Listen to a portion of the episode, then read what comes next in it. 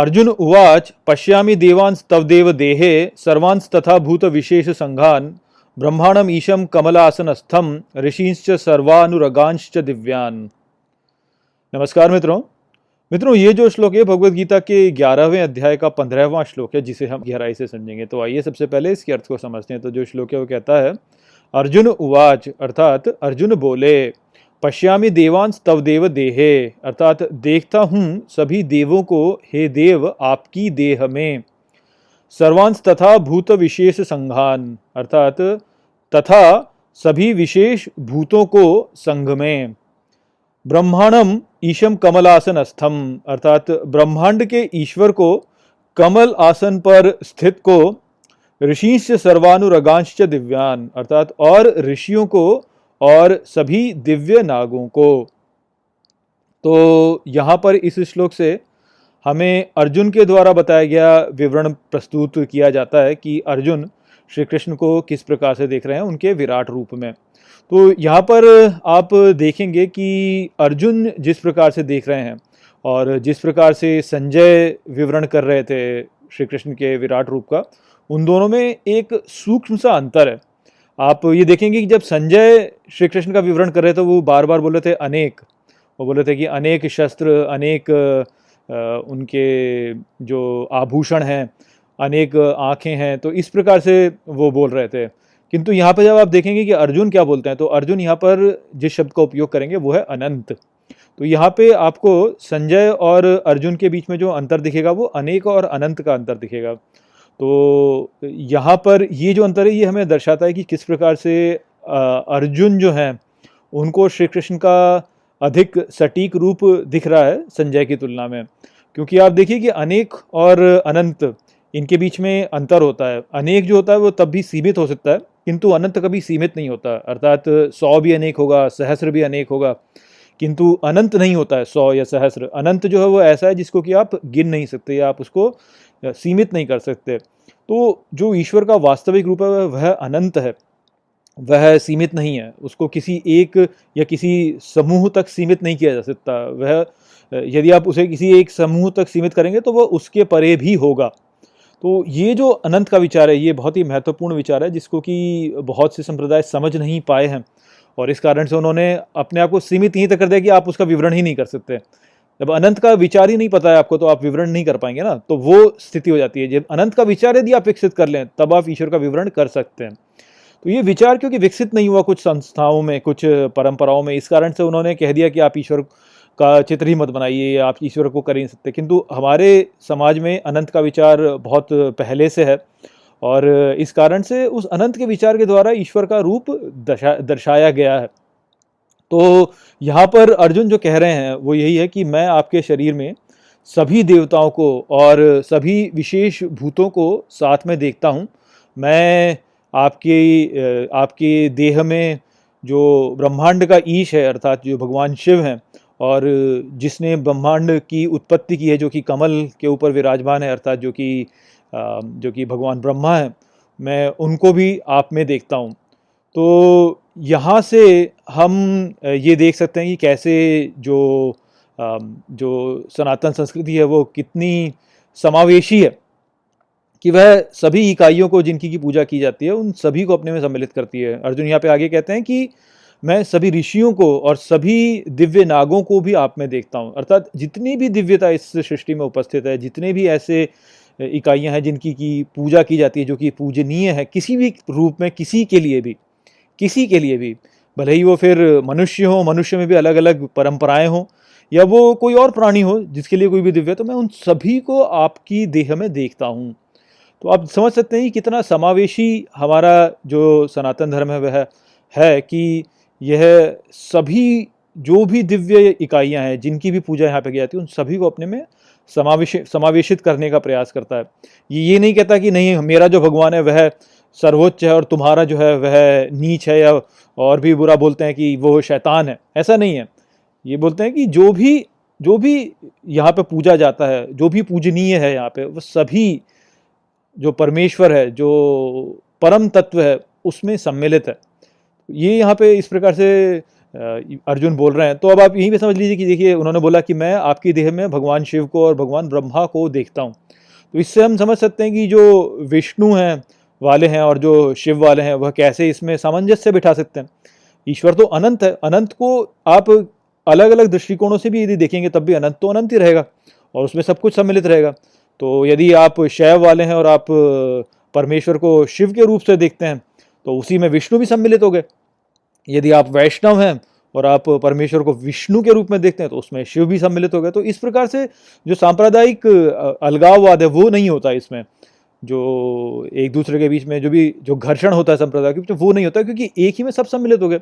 अब इसी बात को जो है, वो दूसरे लोग भी समझ सकते हैं कि यदि ईश्वर है, परमेश्वर है, उसमें ही अल्लाह भी सम्मिलित हो गया तो अल्लाह जो है, उसमें ही परमेश्वर भी सम्मिलित हो गया। तो इसमें कोई समस्या नहीं है। क्यों? क्योंकि अनंत है, हमारा जो विचार है, वह अनंत का है। जो भी पूजनीय इकाई है, वह सभी इसमें सम्मिलित हैं।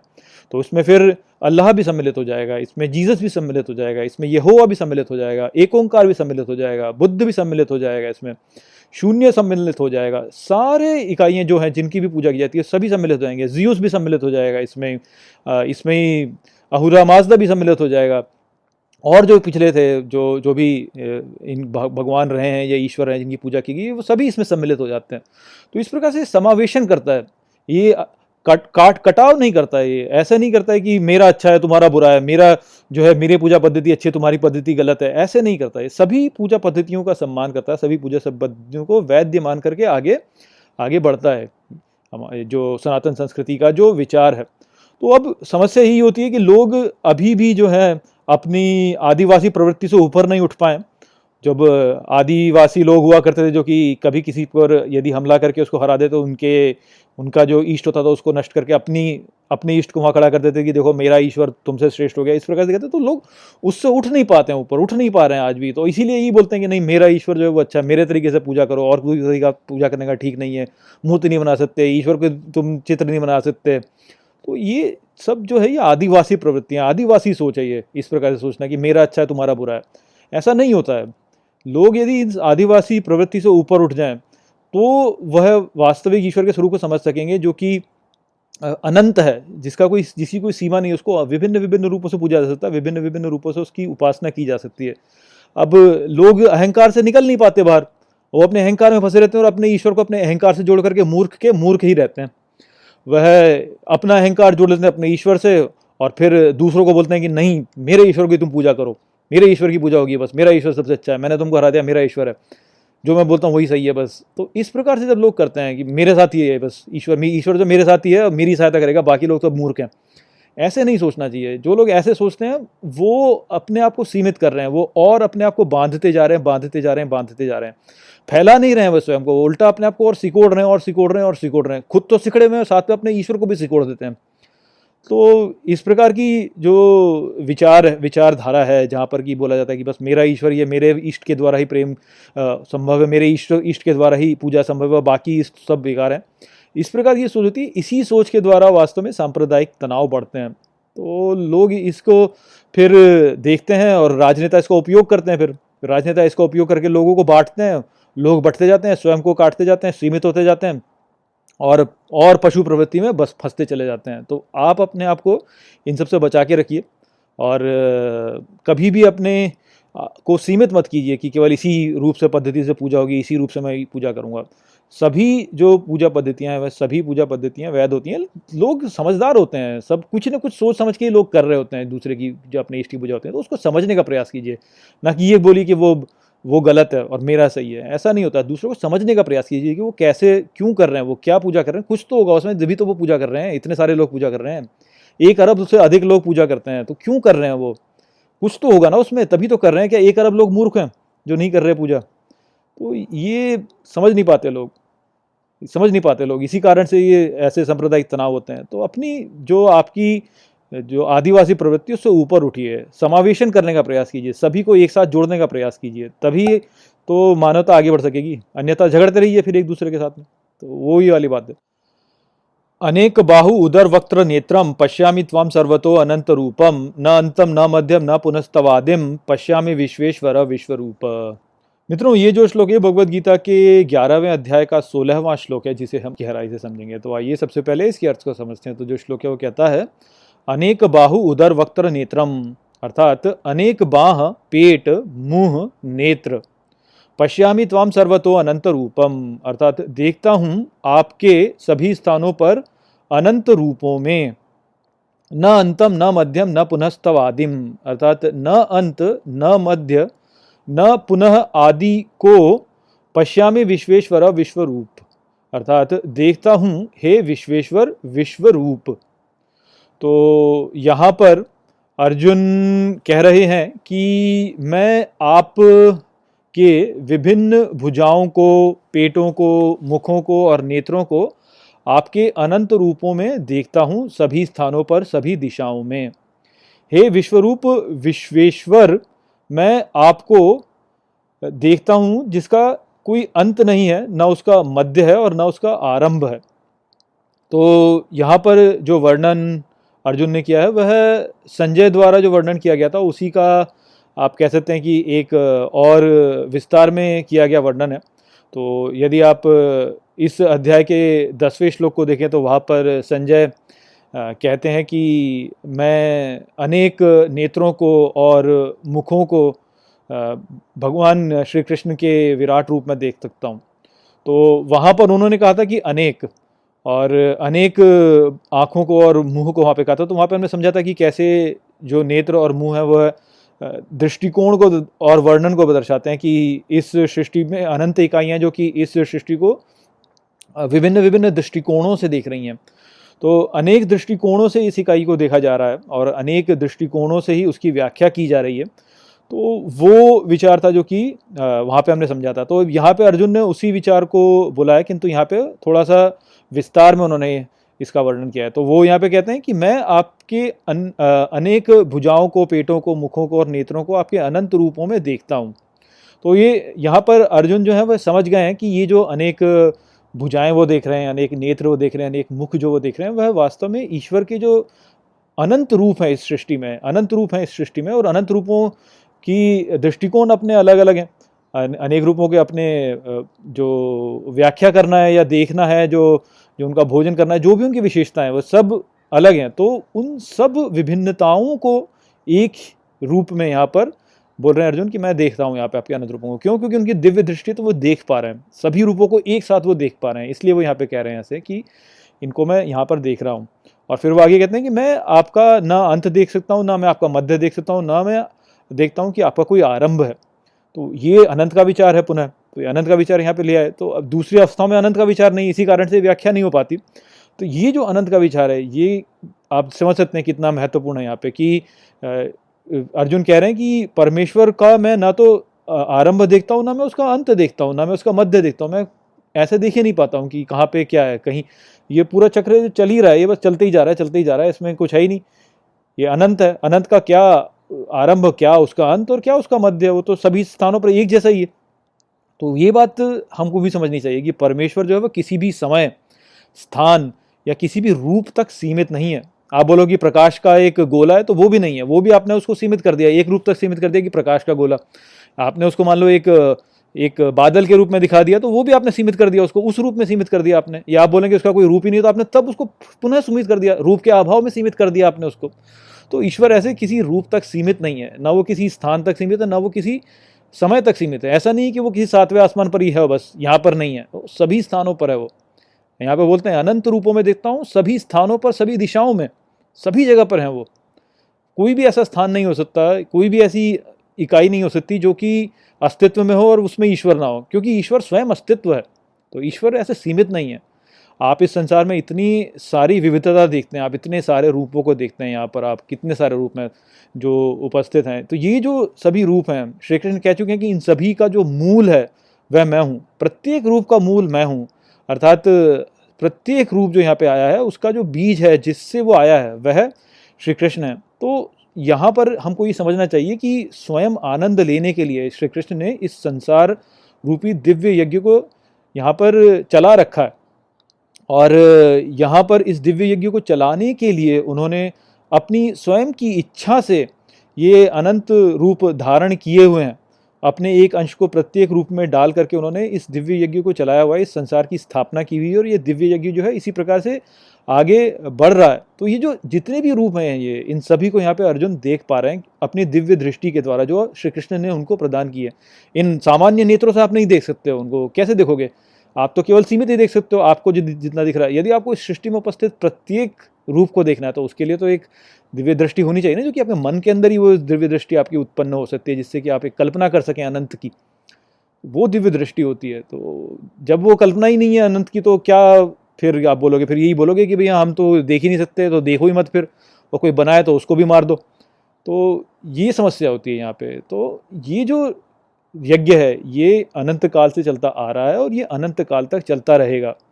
क्योंकि ईश्वर जो है, वह चिरस्थाई है, अनंत है वो। तो उसका क्या आरंभ और क्या उसका अंत है, कुछ संभव ही नहीं है वो कि आप बोलो कि ये यहाँ से आरंभ हुआ है, यहाँ से ये ईश्वर आया यहाँ पे और फिर यहाँ से उसने यज्ञ आरंभ किया। ऐसे नहीं है। ये तो अनंत काल से चलता आ रहा है अनंत काल तक चलता रहेगा। तो यदि कोई ये सोचता है कि भाई ये जो यज्ञ ये कभी समाप्त हो जाएगा, एक आखिरत का दिन आएगा, जजमेंट डे आएगा ये यज्ञ समाप्त हो जाएगा, उसके पश्चात जो है सब एक उसमें रहेंगे बस। तो ऐसा, ये बहुत ही सीमित विचार है। ऐसा नहीं हो सकता है। ये, इसका ना तो कोई आदि है, ना इसका कोई अंत है। ये यज्ञ है, इसी यज्ञ का आनंद जो है परमेश्वर ले रहे हैं इसका आनंद और परमेश्वर ऐसे ही इसका आनंद लेते रहेंगे। दुख और सुख सुख और दुख तो आपको लगता है। जब आप अपने अहंकार से जोड़ते हैं, तब आपको लगता है कि सुख और दुख है। यदि अहंकार से ना जुड़े तो और परमेश्वर से जुड़ जाए तो आनंद ही आनंद है फिर तो। सभी में आनंद है, क्योंकि उनका तो स्वरूप ही आनंद है, उनका स्वभाव ही आनंद है। तो ये आनंद, परमेश्वर आनंद ले रहे हैं और लेते रहेंगे। अनंत काल से लेते आ रहे हैं अनंत काल तक लेते रहेंगे। चलता रहेगा ये यज्ञ इसी प्रकार से। हाँ केवल इतना हो सकता है कि सृष्टि जो है, वह व्यक्त से अव्यक्त होती रहे, अव्यक्त से व्यक्त होती रहे। तो इस प्रकार की प्रक्रिया चल सकती है। किंतु आप ये बोलो कि नहीं है बस एक बार ये जो सृष्टि ये आएगी और बस सृष्टि समाप्त हो जाएगी, फिर हम सब मज़े से रहेंगे बाद में। ऐसा ऐसा कुछ होता नहीं है, ऐसा नहीं होगा। ऐसे परिवर्तन तो जब तक अस्तित्व का जब तक प्रकटीकरण है, तब तक परिवर्तन भी है। तो अपरिवर्तनीय नहीं रह सकता है कुछ भी। आप बोलो कि मैं इसी रूप में रहूँगा और अपरिवर्तनीय रहूँगा, ऐसा नहीं हो सकता। केवल ईश्वर में घुल जाने में ही वह संभव होता है। किरीटिनम गदिनम चक्रिणम च तेजो राशिम सर्वतो दीप्तमंतम पश्यामी ताम दुर्निरीक्षयम समन्ताद दीप्त अनलार्क द्यूतम अप्रमेयम। मित्रों, ये जो श्लोक है भगवत गीता के ग्यारहवें अध्याय का सत्रहवां श्लोक है, जिसे हम गहराई से समझेंगे। तो आइए सबसे पहले इसके अर्थ को समझते हैं। तो जो श्लोक है, वो कहता है, किरीटिनम गदिनम चक्रिणम च अर्थात मुकुट, गदा और चक्र को। तेजो राशिम सर्वतो दीप्तिमंतम अर्थात तेज का भंडार सभी स्थानों पर दीप्तिमान। पश्यामी त्वाम दुर्निरीक्षयम समन्ताद अर्थात देखता हूँ आपको निरीक्षण करने में कठिन चारों ओर दीप्त अनलार्क द्युतिम अप्रमेयम। अर्थात दीप्त अग्नि सूर्य जैसे प्रकाशमान अपरिमेय। तो यहाँ पर इस श्लोक में अर्जुन अब श्री कृष्ण के विराट रूप के बारे में कहते हैं कि मैं आपके मुकुट को, गदा को और चक्र को देखता हूँ। मैं देख रहा हूँ कि आप चारों ओर से अपरिमेय तेज से भरे हुए हैं और आपको देखना अत्यंत कठिन है। जैसे दीप्त अग्नि, या आप कह सकते हैं जो दहकती हुई बहुत शक्तिशाली जो अग्नि होती है, या सूर्य को जैसे देखना होता है, उस प्रकार से आपको देखना बहुत ही कठिन है। तो यहाँ पर अर्जुन ने मुकुट, गदा और चक्र के बारे में कहा तो ये जो हैं, ये भगवान विष्णु की प्रतिमा, प्रतीकात्मक विशेषताएँ हैं, और उनका जो मुकुट है, वो वास्तव में ये दर्शाता है कि वह संपूर्ण सृष्टि के शासक हैं। और क्योंकि वह शासक हैं तो इसलिए उन, वह मुकुट पहनते हैं। उनकी गदा जो है, वह उसका उपयोग करते हैं उन लोगों को सत्य के मार्ग पर लाने के लिए, जो कि सत्य के मार्ग से भटक गए हैं। तो जो भी वह दुख झेलते हैं, सत्य के मार्ग से भटकने के कारण झेलते हैं तो उनको उचित मार्ग पर लाने के लिए जो शस्त्र का एक प्रतीक है, वह गदा है। और फिर उनके उनके पास चक्र है तो चक्र जो है वह वास्तव में काल चक्र को दर्शाता है कि किस प्रकार से काल चक्र जो है वह उन सभी इकाइयों को नष्ट कर देता है, जो भी इकाइयाँ धर्म के मार्ग से भटक जाती हैं। और प्राय ये जो धर्म से, धर्म के मार्ग से भटकना होता है, ये इसी कारण से होता है क्योंकि इस सृष्टि में परिस्थितियाँ जो होती हैं, उनमें परिवर्तन होता रहता है। और यदि कोई इकाई ऐसी है जो कि उस परिस्थिति के अनुसार स्वयं को नहीं ढालती है, समय के साथ में जो नहीं चलती है तो उसको फिर कालचक्र जो है वह नष्ट कर देता है। तो वो जो कालचक्र है, वह यहाँ पर श्री कृष्ण के जो उंगली है, उस पर जो चक्र है, उसके द्वारा वो जो प्रतीक है, उसको दर्शाया गया। तो ये तो यहाँ पर विचार इन तीनों के विषय पे था। आगे फिर अर्जुन कहते हैं कि मैं आपको सभी स्थानों पर तेज के एक अथाह संग्रह के रूप में देख रहा हूँ, जिसे कि देखना अत्यंत कठिन है। जैसे किसी घोर, उग्र रूप से प्रज्वलित अग्नि को देखना हो या सूर्य को देखना हो तो सूर्य जो है, वह अत्यंत तेज के साथ में भरा हुआ है। उसका प्रकाश इतना तेजोमयी है कि यदि कोई व्यक्ति सूर्य को सीधे सीधे देखे तो कुछ ही समय में वह व्यक्ति अंधा हो जाएगा। तो ये जो ये जो प्रकाश है यह इतना इतना तेज है और जो ईश्वर का प्रकाश है, वह इससे भी श्रेष्ठ है। तो श्री कृष्ण का जो तेज है, वह वास्तव में सभी प्रकाशमान वस्तुओं को उनका तेज प्रदान करता है। तो क्योंकि यह ही उनका स्रोत है और यदि श्री कृष्ण हट जाएँ तो ये जो सभी प्रकाशमान वस्तुएँ हैं, इन सभी का, की जो आभा है, वह भी नष्ट हो जाएगी। तो इस कारण से निश्चित ही श्री कृष्ण का जो तेज है, वह इन सभी प्रकाशमान वस्तुओं से कहीं अधिक कहीं अधिक तेजमयी होगा।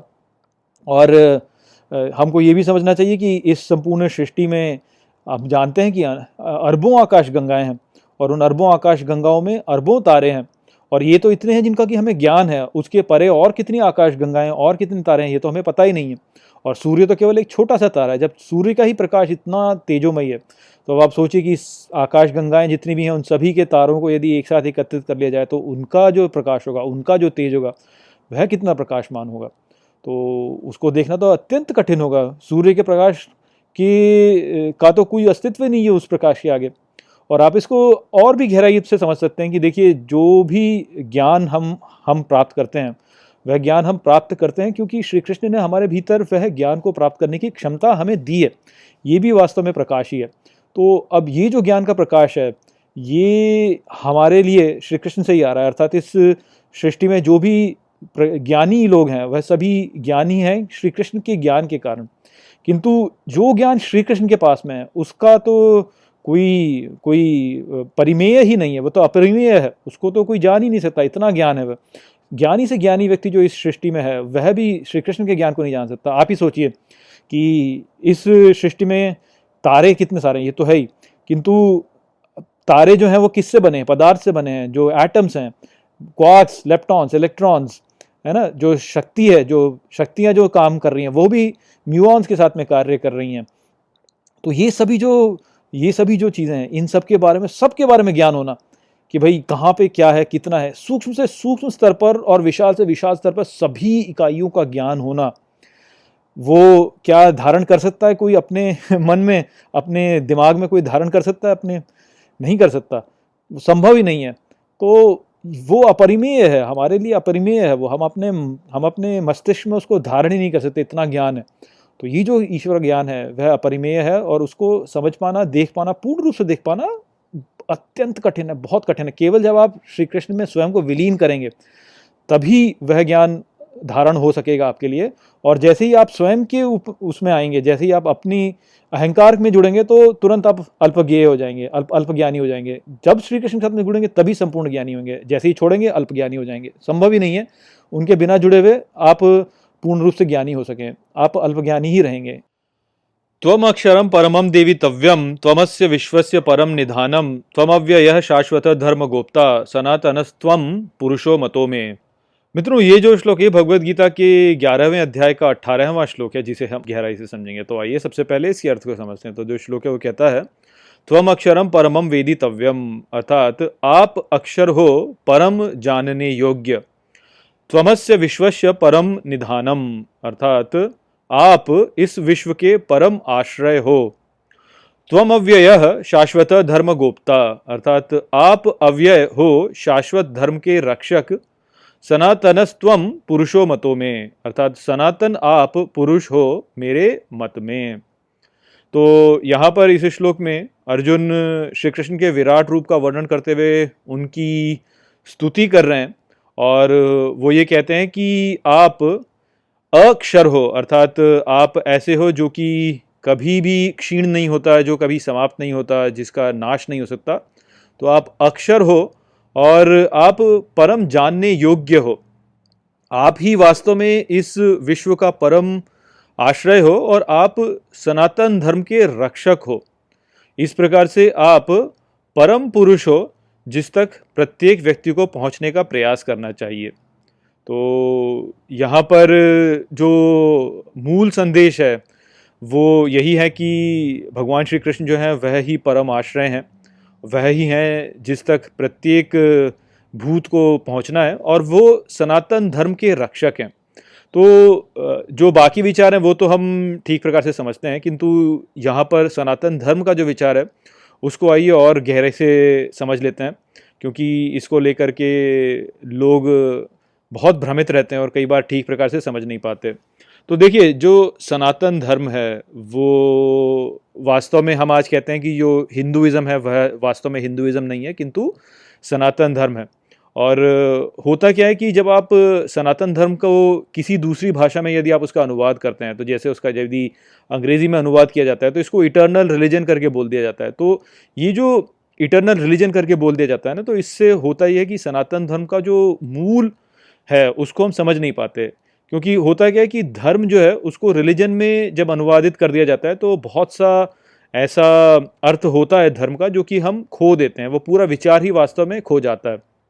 तो इसलिए धर्म को कभी भी रिलीजन में उसका अनुवाद करना नहीं चाहिए। धर्म एक ऐसा शब्द है जो कि भारतीय संस्कृति का एक अभिन्न भाग है और ये एक ऐसा विचार है जिसका कि दूसरी सभ्यताओं में अनुवाद नहीं किया जा सकता क्योंकि ये जो विचार है ये दूसरी सभ्यताओं में है नहीं। तो ये जब होता है तो उससे इस विचार का कि ईश्वर जो है वह सनातन धर्म के रक्षक हैं, उसका जो अर्थ होता है, वह ठीक प्रकार से पहुँच नहीं पाता।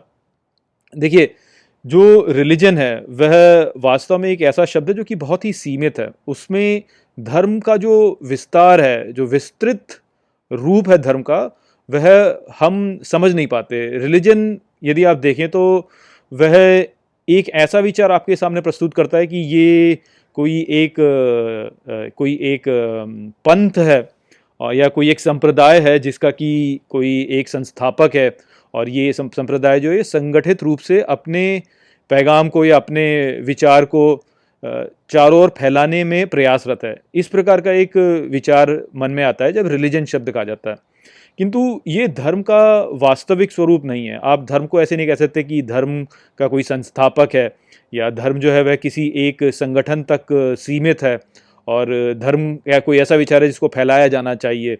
ऐसा नहीं है वास्तव में। आप ये समझिए कि ये जो संपूर्ण सृष्टि है ये कुछ ऐसे सार्वभौमिक नियमों के द्वारा संचालित है जो कि सभी समय पर सभी स्थितियों में सभी स्थानों पर लागू होते हैं। आ, ये जो ये जो सा, जो ये नियम है सार्वभौमिक जो नियम है इनका समूह जो है वह वास्तव में धर्म है। ये जो सृष्टि है, ये चल रही है और एक संतुलन में चल रही है। इन संतुलन को बनाए रखने के लिए कुछ ऐसे सार्वभौमिक नियम हैं, जिनका कि ये सृष्टि उपयोग करती है, ताकि वह इस सृष्टि में एक संतुलन बनाए रखे और कोई भी इकाई इस सृष्टि में यदि उन सार्वभौमिक नियमों के विरुद्ध जाती है तो उसका विनाश हो जाता है। क्यों विनाश होता है? क्योंकि वह असंतुलन लेके आती है और क्योंकि सृष्टि में संतुलन चाहिए, इसलिए उसका विनाश करना ही पड़ता है। तो ये जो नियम है सारे, सार्वभौमिक नियम यूनिवर्सल लॉज जिनको आप कहेंगे, ये नियम वास्तव में धर्म है, ना कि कोई रिलीजन या कोई कोई संप्रदाय जो कि अपने विचार को चारों ओर फैलाना चाह रहा है।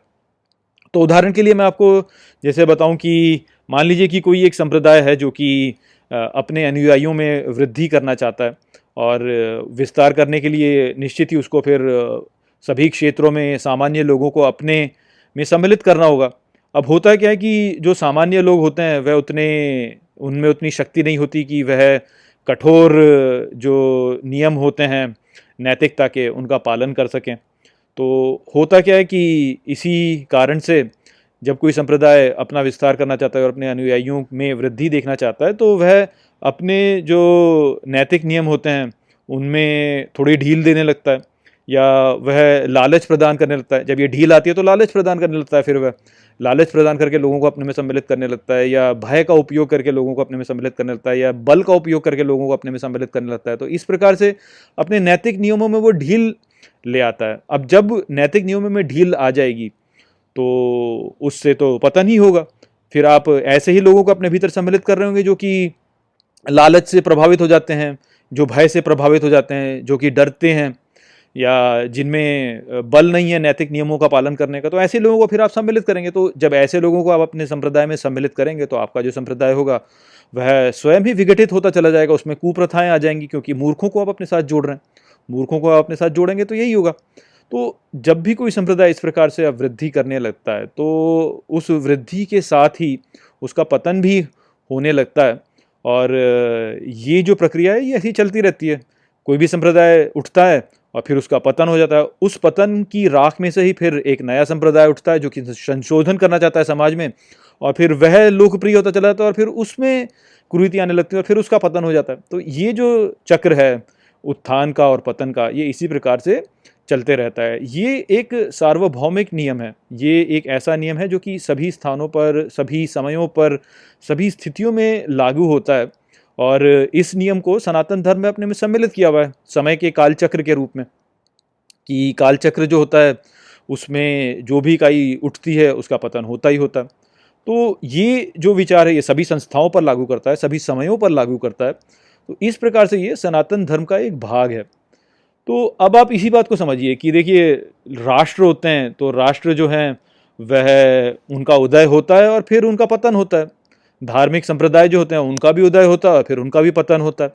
या आप अपने चारों ओर देखिए, जो महाद्वीप होते हैं, इतने बड़े बड़े महाद्वीप हैं, वह सरकते रहते हैं। सरकने से जो है यहाँ पर पृथ्वी पे या जो भूमि होती है उसमें पहाड़ उठते हैं, पहाड़ पहाड़ उठते हैं और कहीं पे समुद्र आने लगता है। समुद्र का जो जो जो उसका आकार होता है उसमें परिवर्तन होने लगता है। या इन्हीं परिवर्तनों के द्वारा जो होते हैं, प्रजातियाँ विकसित होती हैं और फिर इन्हीं परिवर्तनों के कारण प्रजातियाँ जो होती हैं वो विलुप्त हो जाती हैं। इन्हीं परिवर्तनों से जो पर्वत होते हैं, वह उनका उदय होता है, किंतु फिर धीरे धीरे उनका अपकरण भी हो जाता है। या नदियाँ जो होती हैं, वह बहती रहती हैं और फिर वह सूख भी जाती हैं। वन जो होते हैं वह मरुस्थल में परिवर्तित हो जाते हैं, मरुस्थल जो होते हैं वो वनों में परिवर्तित हो जाते हैं। और ऐसे ही जो परिवर्तन का चक्र है, ये चलते रहता है, चलते रहता है, चलते रहता है। किंतु ये जो ये जो नियम हैं, जो कि इस सृष्टि में एक संतुलन को बनाए रखते हैं, ये नियम तब भी लागू होते हैं। ये सभी परिवर्तन वास्तव में उन नियमों के द्वारा ही संचालित हो रहे होते हैं। तो ये जो सार्वभौमिक नियम हैं, इनको चलाने वाला जो है, वह परमेश्वर है। और वह ही वास्तव में इन नियमों के ऊपर अध्यक्षता रखता है इन नियमों के द्वारा ही वह इस सृष्टि में संतुलन बनाए रखता है। ये किसी एक संप्रदाय तक सीमित नहीं है, ये किसी एक राष्ट्र तक सीमित नहीं है, ये सार्वभौमिक है। और यहाँ पर आप समझ सकते हैं कि सनातन धर्म का विचार वास्तव में क्या है। सनातन धर्म का विचार है इन सभी नियमों का समुच्च, कि ये जितने भी नैतिक, भौतिक नियम हैं अर्थव्यवस्था वाले नियम हैं, अपने जीवन को किस प्रकार से जीना है, उन सभी को अपने में सम्मिलित करने वाले नियमों का जो समुच्चय है, वह सनातन धर्म है। ये किसी एक संप्रदाय तक सीमित नहीं है। यही कारण है कि सनातन धर्म में इतने सारे संप्रदाय हैं। बोला जाता है कि रिलीजन अलग अलग है तो आप बौद्धों को और आप हिंदुओं को अलग रिलीजन बोल सकते हैं, आप सिखों को, हिंदुओं को आप अलग रिलीजन बोल सकते हैं, किंतु सनातन धर्म में ये सनातन धर्म में ही है ये सबके सब उसी सनातन धर्म है, क्योंकि उन्हीं नियमों का ये सभी पालन करते हैं और मानते हैं उनको। तो सनातन धर्म में आप सिखों को भी सम्मिलित करेंगे, सनातन धर्म में आप बौद्धों को भी सम्मिलित करेंगे, जैनों को भी सम्मिलित करेंगे, जो कि पुनर्जन्म में विश्वास करते हैं, जो कि कर्म और उसके परिणाम में विश्वास करते हैं, क्योंकि ये सभी सार्वभौमिक नियम है। तो इन सब का जो रक्षक है, वह परम परमेश्वर जो है, वह ही यहाँ पे श्री कृष्ण अपने विराट रूप में अर्जुन को दिखा रहे हैं। और क्योंकि ये जो नियम है, इनके अध्यक्ष परम परमेश्वर हैं और वह ही इसके द्वारा इन संपूर्ण सृष्टि में संतुलन बनाए रखते हैं। इसी कारण से इस संसार की प्रत्येक इकाई का जो अंतिम आश्रय है, वह वास्तव में परम परमेश्वर ही हैं। ये सभी नियमों को चलाने वाला जो है, वह ही है। तो इसीलिए वो कहते हैं कि आप ही हो, जो कि जानने योग्य हो, आप ही हो जो कि परम आश्रय हो, आप ही हो जो कि परम पुरुष हो जो कि संपूर्ण सृष्टि के ऊपर अध्यक्षता रखता है और सनातन धर्म का जो रक्षक है। अनादि मध्यंतम अनंत वीर्यम, अनंत बाहुम शशिम सूर्य नेत्रम, पश्यामि त्वाम दीप्त हुताश वक्त्रम, स्व तेजसा विश्वम इदम तपंतम। मित्रों, ये जो श्लोक है भगवत गीता के ग्यारहवें अध्याय का उन्नीसवा श्लोक है, जिसे हम गहराई से समझेंगे। तो आइए सबसे पहले इसके अर्थ को समझते हैं। तो जो श्लोक है वो कहता है, अनादि मध्य अंतम अनंत वीर्यम अर्थात आदि मध्य और अंत के बिना अनंत वीर्य, अनंत बाहुम शशि सूर्य नेत्रम। अर्थात अनंत बाहें सूर्य और चंद्रमा नेत्र, पश्यामी त्वाम दीप्त हुताश वक्त्र वक्त्रम स्व। अर्थात देखता हूँ, दीप्त आपके मुँह से निकलता हुआ, तेजसा विश्वम इदम तपंतम। अर्थात तेजस विश्व यहाँ जिससे तपता है। तो यहाँ पर अर्जुन, अब श्री कृष्ण के विराट रूप को लेकर के कहते हैं कि मैं आपको अनंत वीर्य के रूप में देखता हूँ, जिसका ना कि आदि है, ना मध्य है और ना ही अंत है। आपकी अनंत भुजाएँ हैं, सूर्य और चंद्रमा आपके नेत्र हैं और मुझे आपके मुँह से निकलने वाली दीप्त अग्नि दिखाई दे रही है, जो इस संपूर्ण सृष्टि को तपा रही है। तो यहाँ पर बहुत ही प्रतीकात्मक भाषा का उपयोग है। और आइए इनको धीरे धीरे समझते हैं। तो सबसे पहले उन्होंने कहा कि मैं आपको अनंत वीर्य के रूप में देखता हूँ। अब जैसे ही वीर्य का यहाँ पे वर्णन होता है तो लोग थोड़े से हिचकिचाने लगते हैं और इसका कुछ तो वीरता के रूप में इसकी व्याख्या करने लगते हैं, किंतु वो वास्तव में उचित व्याख्या नहीं है।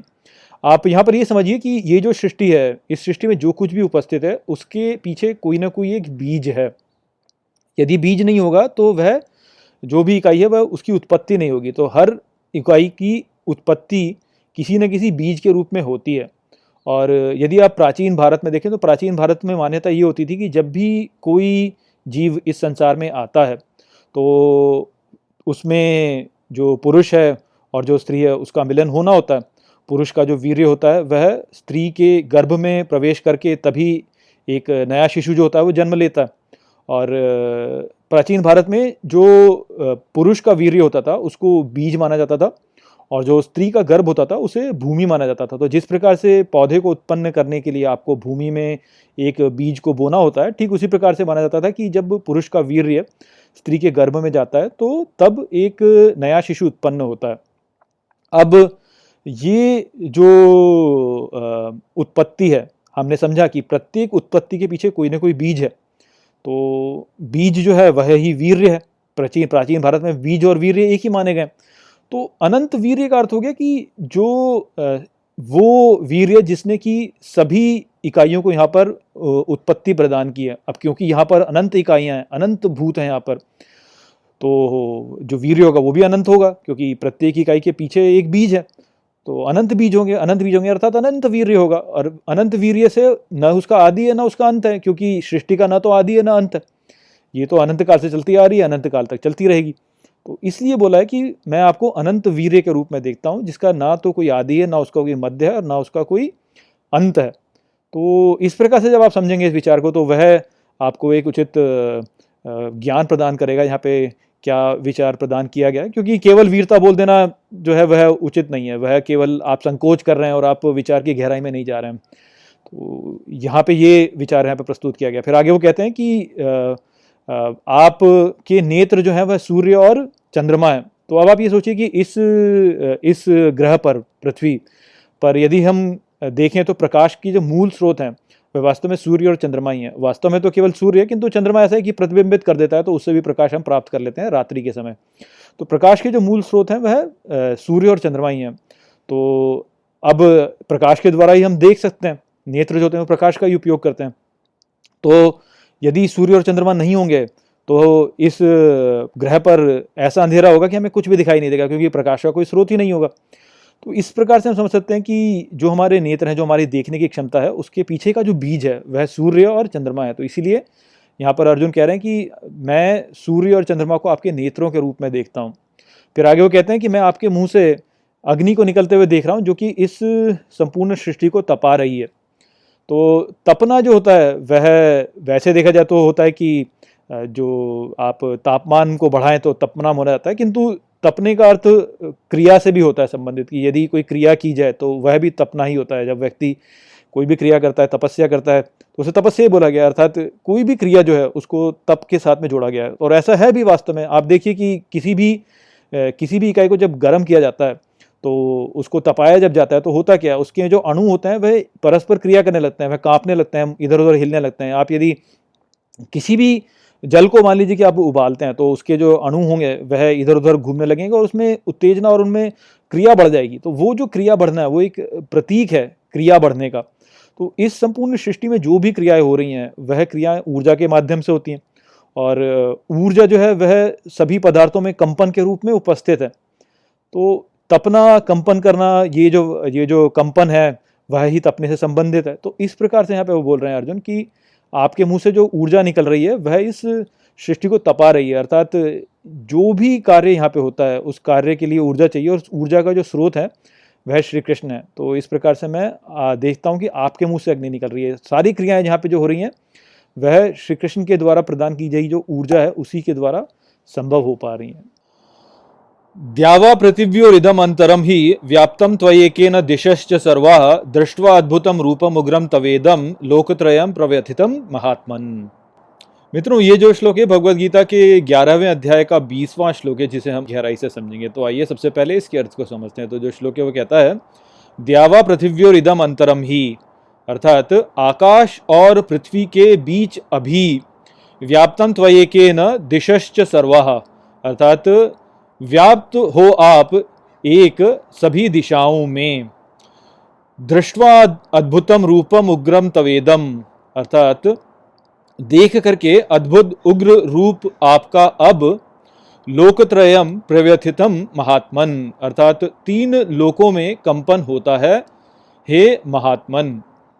तो यहाँ पर अर्जुन श्री कृष्ण को लेकर के कह रहे हैं कि मैं आपको यहाँ पर पृथ्वी और आकाश के बीच सभी दिशाओं में व्याप्त देखता हूँ और देख करके आपके इस अद्भुत रूप उग्र को यहाँ सभी तीन लोग जो हैं उनमें कंपन होता है। तो यहाँ जो विचार अर्जुन प्रस्तुत कर रहे हैं, वो वास्तव में ईश्वर के सर्वव्यापिता को लेकर के है। तो जब हम इस संसार को देखते हैं तो हम इस संसार में बहुत सारे भूतों को देखते हैं अलग अलग प्रकार के पदार्थों को हम यहाँ पर देखते हैं और हम यही देखते हैं कि ये सभी के सभी किसी न किसी स्थान पर स्थित हैं।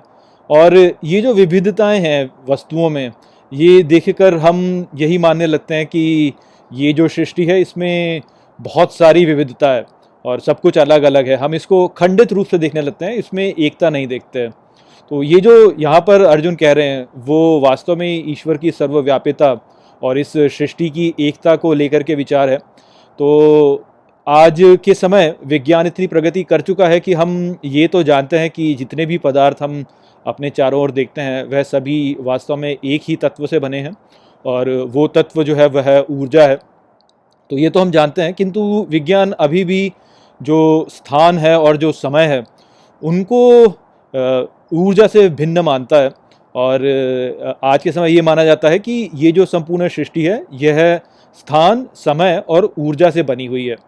तो इस प्रकार से ये जो तत्व हैं, इनको एक ही रूप में बताते हुए अर्जुन यहाँ पे कहते हैं कि मैं आपको यहाँ पर सभी दिशाओं में व्याप्त देखता हूँ। अर्थात वो ये कह रहे हैं कि ऊर्जा, स्थान और काल, ये सभी वास्तव में आप ही हैं, वो ये कह रहे हैं। तो यदि आप रिलेटिविटी का सिद्धांत देखें तो रिलेटिविटी के सिद्धांत में ये बताया गया है कि कैसे समय और स्थान एक दूसरे में गुथे हुए हैं। अर्थात समय और स्थान दो अलग अलग तत्व नहीं है, वास्तव में ये एक ही तत्व हैं। और इसका उदाहरण आप ऐसे समझ सकते हैं कि यदि आप गति के साथ में चलने लगते हैं तो आपके लिए समय जो होता है वो धीमा हो जाता है। ये समय को धीमा करने का जो उपाय है, वो यही बताया जाता है कि यदि आप अत्यंत गति के साथ में आगे बढ़ने लगे प्रकाश की गति के जितने जितने आप समीप आते जाएँगे, उतना उतना ही जो है समय आपके लिए धीमा धीमा धीमा होता चला जाएगा। तो इससे हम ये अनुमान लगा सकते हैं कि ये जो सृष्टि है, ये एक गति के साथ में समय और स्थान में आगे बढ़ रही है। और यदि आप समय में आगे बढ़ने लगते हैं तो आपका जो स्थान होता है, वह आगे नहीं बढ़ता। और यदि आप स्थान में आगे बढ़ने लगते हैं तो आपका जो समय होता है, उसमें जो आगे बढ़ने वाला जो जो निरंतरता है, वह रुकने लगती है। आप यदि बहुत तीव्र गति के साथ बढ़ने लगे तो समय आपके लिए धीमा हो जाएगा। यदि आप गति नहीं है आप में तो आपका समय जो है, वो तीव्र हो जाएगा। तो इस प्रकार से हम समझ सकते हैं कि समय और स्थान जो है, वह एक दूसरे के साथ में जुड़े हुए हैं। ये दोनों मिल करके एक गति से आगे बढ़ रहे हैं, और यदि आप किसी भी एक में अपनी गति को बढ़ाते हैं तो दूसरे में गति जो होती है वो धीमी हो जाती है। ठीक, जैसे मान लीजिए कि आप यदि एक दिशा में जा रहे हैं तो दूसरी दिशा में आपकी गति में परिवर्तन होता है। ठीक, इसी प्रकार से आप समय को भी एक और आयाम मान सकते हैं कि यदि उसमें आप गति कर रहे हैं तो समय में तो स्थान में गति आपकी कम होगी और यदि आप स्थान में गति करेंगे तो समय के आयाम में आपकी गति कम हो जाएगी। तो इस प्रकार से समय और स्थान एक दूसरे में गुथे में है और ये कोई दो तत्व नहीं है, ये वास्तव में एक ही तत्व है। अब यहाँ पे जो हमें समझना है, वो ये है कि जो ऊर्जा है, वह भी वास्तव में समय और स्थान के साथ में ही जुड़ा हुआ तत्व है। अर्थात समय और स्थान को आप ऊर्जा से भिन्न नहीं कर सकते। तो इसको आप ऐसे समझ सकते हैं कि देखिए, जितने भी पदार्थ हमने देखे हैं अपने चारों ओर, हमें पता है कि ये सभी के सभी वास्तव में ऊर्जा से बने हुए हैं। अब स्ट्रिंग थ्योरी आज के समय कहती है कि जितने भी पदार्थ हैं, जितने भी कण हैं यहाँ पे, वो सभी वास्तव में कंपन है। और ये कंपन किसमें है, इसके बारे में हमें नहीं पता। हमें ये जानना चाहिए कि ये जो कंपन है, ये समय और स्थान में ही है। ये समय और स्थान का ही कंपन है और जैसे आप इस कंपन में को समय में आगे बढ़ाने लगते हैं तो ये स्थान में वृद्धि नहीं करता। और यदि आप इसको स्थान में आगे बढ़ाते हैं तो ये समय में वृद्धि नहीं करता है। तो ये जो कंपन है वास्तव में समय और स्थान में ही है। और ये जो कंपन है, इसके द्वारा ही ये जो पदार्थ होते हैं, ये हमारे लिए प्रकट होते हैं। तो इस कंपन में यदि हम परिवर्तन कर दें तो ये जो प्रकटीकरण है पदार्थ का, वह भी हट जाएगा। अर्थात, यदि कंपन में परिवर्तन कर दिया जाए तो जो पदार्थ है, वह डार्क मैटर या डार्क एनर्जी में चला जाएगा, जिसको कि हम देख नहीं सकते। तो इस प्रकार से जो ये ईश्वर का तत्व है यह इस संपूर्ण सृष्टि में व्याप्त है। यह ही ऊर्जा है, यह ही स्थान है, यह ही काल है, समय है।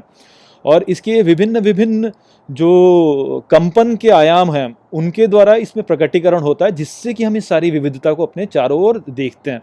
तो इसी बात को यहाँ पे अर्जुन कह रहे हैं कि आपके इस उग्र रूप को देख के तीनों लोगों में कंपन होता है। तो उन्होंने शब्द का उपयोग किया व्यथितम।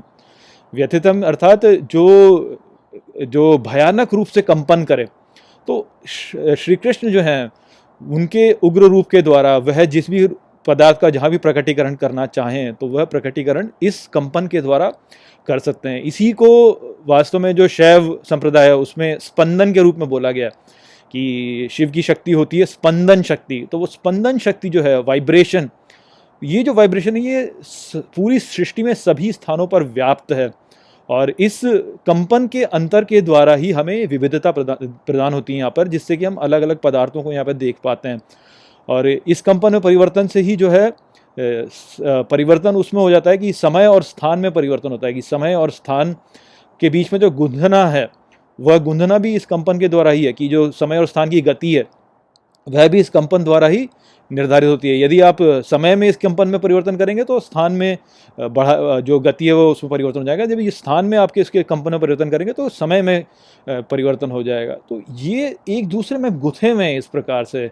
किंतु ये इतने सूक्ष्म है कि हम उन्हें देख नहीं पाते समझ नहीं पाते हैं। ये तो आज के समय विज्ञान में इतनी प्रगति हो गई है कि हम इन सभी विचारों को अब समझ पा रहे हैं। तो इसके द्वारा यहाँ पे आप देख सकते हैं कि कैसे ईश्वर जो है वह इस संपूर्ण सृष्टि में सभी स्थानों पर व्याप्त है और उसके उसकी द्वारा स्पंदन हो रहा है, उसकी शक्ति के द्वारा यहाँ पे स्पंदन हो रहा है या व्यथित हो रहा है, जिससे कि यहाँ पे ये जो यज्ञ है, ये आगे बढ़ता है। सभी पदार्थों का प्रकटीकरण होता है, एक दूसरे में परस्पर उनमें गतिविधि होती है, जिससे ये संपूर्ण सृष्टि आगे बढ़ती है, ये यज्ञ आगे बढ़ता है। अमी ही ताम सूर्य संघा विशंति, केचित भीता प्रांजलयो गणंती स्वस्थित युक्त्वा महर्षि सिद्ध संघा स्तुवंती ताम स्तुति पुष्कलाभी। मित्रों, ये जो श्लोक है, भगवत गीता के ग्यारहवें अध्याय का इक्कीसवां श्लोक है, जिसे हम गहराई से समझेंगे। तो आइए सबसे पहले इसके अर्थ को समझते हैं। तो जो श्लोक है, वो कहता है, अमी ही त्वाम सुर संघा विशंति अर्थात, सब ही आप में देव संघ में प्रवेश करते हैं। केचित भीता प्रांजलयो गृणंती। अर्थात, कुछ भयभीत खुली बाहों से आपका गुणगान करते हैं। स्वस्थित युक्तवा महर्षि सिद्ध संघा। अर्थात प्रसन्नता से बोलते हैं, सिद्ध महर्षि संघ में स्तुवंती त्वाम स्तुति भी पुष्कलाभे। अर्थात स्तुति करते हैं आपकी स्तुतियों और स्तोत्रों से। तो यहाँ पर अर्जुन श्री कृष्ण के विषय में कहते हैं कि मैं सभी देवों को आपके विराट रूप में प्रवेश करते हुए देखता हूँ। कुछ भयभीत होकर खुली बाहों से आपका गुणगान करते हैं। और अन्य महर्षि और सिद्ध पुरुष प्रसन्नता पूर्वक आपकी उपासना करते हैं स्तोत्रों द्वारा या भजनों द्वारा। तो यहाँ पर जो मूल संदेश है, वह पुनः यही है कि दिव्यता एक ही है, जिसको लोग विभिन्न विभिन्न रूपों में पूजते हैं। तो यहाँ पे इस संसार में विभिन्न प्रकार के संप्रदाय हैं, जो कि ईश्वर की पूजा जो है अपने स्वयं के एक सर्वोच्च रूप को मान करके उसकी उपासना करते हैं। और वो जो अपने इष्ट है, उसी को सर्वोच्च ईश्वर मानते हैं। अब मूर्ख यहाँ पर क्या सोचते हैं? मूर्ख सोचते हैं कि जो सर्वोच्च ईश्वर हमारा है, वह ही वास्तव में संपूर्ण सत्य है। और किसी अन्य का जो सर्वोच्च ईश्वर है, वह वास्तव में सत्य नहीं है। वह या तो झूठा है, या फिर वह शैतान का स्वरूप है। इस प्रकार से मूर्ख लोग सोचते हैं। तो ये जो सोचना है, ये वास्तव में मूर्खता है। और ये दर्शाता है कि आपका विचार जो है, वह अभी गहनता तक नहीं पहुँचा है। अभी वह केवल ऊपरी ऊपरी रूप से ही है, वह गहन नहीं हुआ है। जो ज्ञानी लोग होते हैं, वह वास्तव में जानते हैं कि ये जो विभिन्न विभिन्न संप्रदायों के सर्वोच्च ईश्वर हैं, वह वास्तव में एक ही ईश्वर है, जो कि अलग अलग रूपों में इन संप्रदायों को प्रतीत होता है। क्योंकि ये जो संप्रदाय हैं, ये अलग हैं एक दूसरे से। न कि ईश्वर। तो जो अंतर है वह लोगों का है, ना कि ईश्वर का। ईश्वर तो एक ही है, किंतु उसको देखने वाला जो है, उसके देखने के मेथड में, उसके देखने के तरीके में एक अंतर होता है, जिस कारण से वह ईश्वर को विभिन्न प्रकार से देखता है। आप इसी प्रकार से सोचिए कि यदि आपकी दृष्टि और किसी, मान लीजिए कि जो भैंस है, उसकी दृष्टि जो होती है, वह ब्लैक एंड वाइट होती है। आपकी दृष्टि जो होती है, उसमें कलर्स होते हैं। या आप देखें तो कुछ ऐसे प्राणी होते हैं जो कि अल्ट्रा वायलेट रे में भी देख सकते हैं। तो एक ही वस्तु आपको अलग दिखाई देगी, भैंस को अलग दिखाई देगी और उस कीट को अलग दिखाई देगी जो कि यूवी में भी देख सकता है। तो ठीक ठीक इसी प्रकार से संप्रदाय जो होते हैं, संप्रदायों का जो दृष्टिकोण होता है, वह भिन्न होता है। इसलिए उनका सर्वोच्च ईश्वर उनको भिन्न दिखाई देता है। किंतु जो सर्वोच्च ईश्वर है, वह वैसा का वैसा ही है। तो देखने वाले में समस्या है, ना कि दिखने वाले में। ईश्वर तो वैसा ही है, किंतु देखने वाला जो है, उसमें विभिन्नताएँ हैं, जिस कारण से सर्वोच्च ईश्वर देखने वालों को विभिन्न विभिन्न रूपों में दिखाई देता है। तो ये ज्ञानी व्यक्ति समझता है इस बात को। ज्ञानी व्यक्ति जिसके पास में दिव्य दृष्टि आ गई है, जो कि अब सर्व, संपूर्णता में ईश्वर को देख सकता है, वह तब क्या देखेगा? वह यही देखेगा कि ये जो सारे ईश्वर हैं, जो कि अलग अलग संप्रदायों के अलग अलग उन्हें दिख रहे हैं, वह सभी उसको एक में ही प्रवेश करते हुए दिखाई देंगे। तो ठीक इसी प्रकार से यहाँ पे अर्जुन कह रहे हैं कि मैं सभी देवों को आप में प्रवेश करते हुए देखता हूँ, क्योंकि उनके पास अब दिव्य दृष्टि आ गई है। तो अब वह देख सकते हैं कि जो अलग अलग ईश्वर हैं, वह सब वास्तव में एक ही ईश्वर में प्रवेश कर जाते हैं। तो भले ही फिर वो विष्णु हो, फिर वो शिव हो, अल्लाह हो, या गॉड हो, या बुद्ध हो, या जीसस हो, या एक ओंकार हो या सूर्य हो या ज्यूस हो या अमेन होटैप हो या कुछ भी हो जो भी आपके ईश्वर रहे हैं पहले के पहले वो सभी के सभी आपको फिर एक ही में प्रवेश करते हुए दिखाई देंगे। तो ऐसा ही यहाँ पर अर्जुन के साथ में हो रहा है। तो ये बात यहाँ पर उन्होंने आगे कही। फिर वो कहते हैं कि आ, मैं यहाँ पे देखता हूँ कि कुछ आपको भय के साथ में पूजा कर रहे हैं और कोई आपकी स्तुति कर रहा है। तो यहाँ पे हमें समझना चाहिए कि प्रत्येक व्यक्ति के लिए जो श्रेष्ठ मार्ग होता है ईश्वर को पूजने का, वह उसकी विशेष स्थिति के अनुकूल अद्वितीय होता है। प्रत्येक व्यक्ति का अपना एक अद्वितीय ईश्वर को पूजने का पूजने का एक, क्या विधि होती है जो श्रेष्ठ होती है उसके लिए। और इसको आप ऐसे समझ सकते हैं कि देखिए ये बहुत सारे यहाँ पर हमारे पृथ्वी पर बहुत सारे सभ्यताएँ हैं जिनका विकास हुआ है। और कुछ ऐसी जगहें भी हैं जहाँ पर कि जहाँ पर कि विकास हुआ ही नहीं है। तो ये जो विकास हुआ है, सभी सभी जो संस्कृतियाँ हैं उनका, वह उनकी भौगोलिक स्थिति के अनुकूल हुआ है।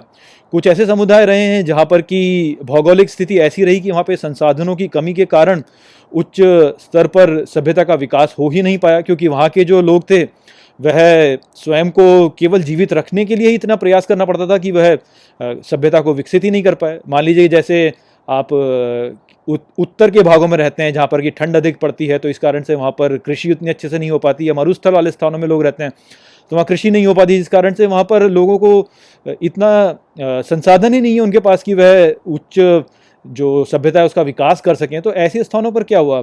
ऐसे स्थानों पर लोगों को चिंतन मनन करने का प्रयास समय ही नहीं मिला तो इस कारण से उन्होंने जो अपना जो ईश्वर का जो रूप बनाया, वह भयावह रूप ही बनाया, और भय के साथ में ही उन्होंने फिर पूजा की। भय के साथ नहीं की क्योंकि उनका जीवन कठोर था। वहीं पर कुछ ऐसे स्थान थे जो कि साधन संपन्न थे। वहाँ पर कृषि का विकास हो सका, वहाँ पर भोजन की प्रचुरता रही, इस कारण से उच्च सभ्यता वहाँ पर विकसित हो सकी। और वहाँ पर तब जो है लोगों को समय मिला कि वह बैठकर चिंतन मनन कर सकें। उनका जो जीवन था, वह उतना कठोर नहीं था। तो ऐसे स्थानों पर फिर प्रेम और ज्ञान के द्वारा ईश्वर को प्राप्त किया गया तो स्तुतियों के द्वारा यहाँ पर ईश्वर को प्राप्त किया गया। तो प्रत्येक व्यक्ति की जो ईश्वर को प्राप्त करने की विधि है, वह उसके लिए अनुकूल, उसकी अद्वितीय होती है, जो कि उसी के लिए श्रेष्ठ होती है। और कोई यदि बोले कि नहीं, मेरा जो तरीका है, वह ही वास्तव में सब पर लागू होना चाहिए तो ऐसे कार्य नहीं करता है। जो आपके लिए कार्य करता है ईश्वर को प्राप्त करने का मार्ग, वो हो सकता है कि किसी दूसरे के लिए ना कार्य करे। इसलिए अपने मार्ग को दूसरों के ऊपर हमें थोपना नहीं चाहिए। ये यहाँ पर श्री अर्जुन बता रहे हैं श्री कृष्ण के उल्लेख के द्वारा कि मैं कुछ लोगों को देखता हूँ कि वह आपको भय के साथ में पूजा कर रहे हैं। कुछ अन्य को देखता हूँ जो कि आपका आपका गुणगान करके, आपकी स्तुति करके जो है आपकी पूजा कर रहे हैं। तो ये बात हमको भी समझनी चाहिए कि प्रत्येक व्यक्ति का ईश्वर को प्राप्त करने का अपना एक अनूठा मार्ग होता है। हमको अपना मार्ग उस पर थोपना नहीं चाहिए। प्रत्येक व्यक्ति को उसके मार्ग का पालन हमें करने देना चाहिए। यदि वह ईश्वर की ओर प्रगति कर रहा है तो हमको बीच में बाधा नहीं बनना चाहिए। ईश्वर जो है, वह अपने अनुसार प्रत्येक व्यक्ति को स्थिति प्रदान करता है ताकि वह ईश्वर की ओर पहुँच सके। और जब हम अपनी इच्छा को उस व्यक्ति पर थोपने लगते हैं तो हम ईश्वर की ओर उसका जो मार्ग है, उसमें बाधा बन जाते हैं। ऐसा हमें नहीं करना चाहिए। तभी हम वास्तव में ईश्वर की उचित रूप में सेवा कर रहे होंगे। केवल हमें ज्ञान प्रदान करना चाहिए। ज्ञान हम प्रदान करेंगे, यदि सामने वाले को समझ में आता है तो ठीक है, नहीं समझ में आता है तो भी ठीक है। ईश्वर जो है, उसके भीतर भी उपस्थित है। कुछ कारणवश ही उसने जो है, उसको इस प्रकार से बनाया। तो ये बात समझकर हमको शांत हो जाना चाहिए। तो यही संदेश था यहाँ पर इस श्लोक में। आशा करता हूँ कि मैंने इसको आपको अच्छे से समझा दिया होगा। नमस्ते।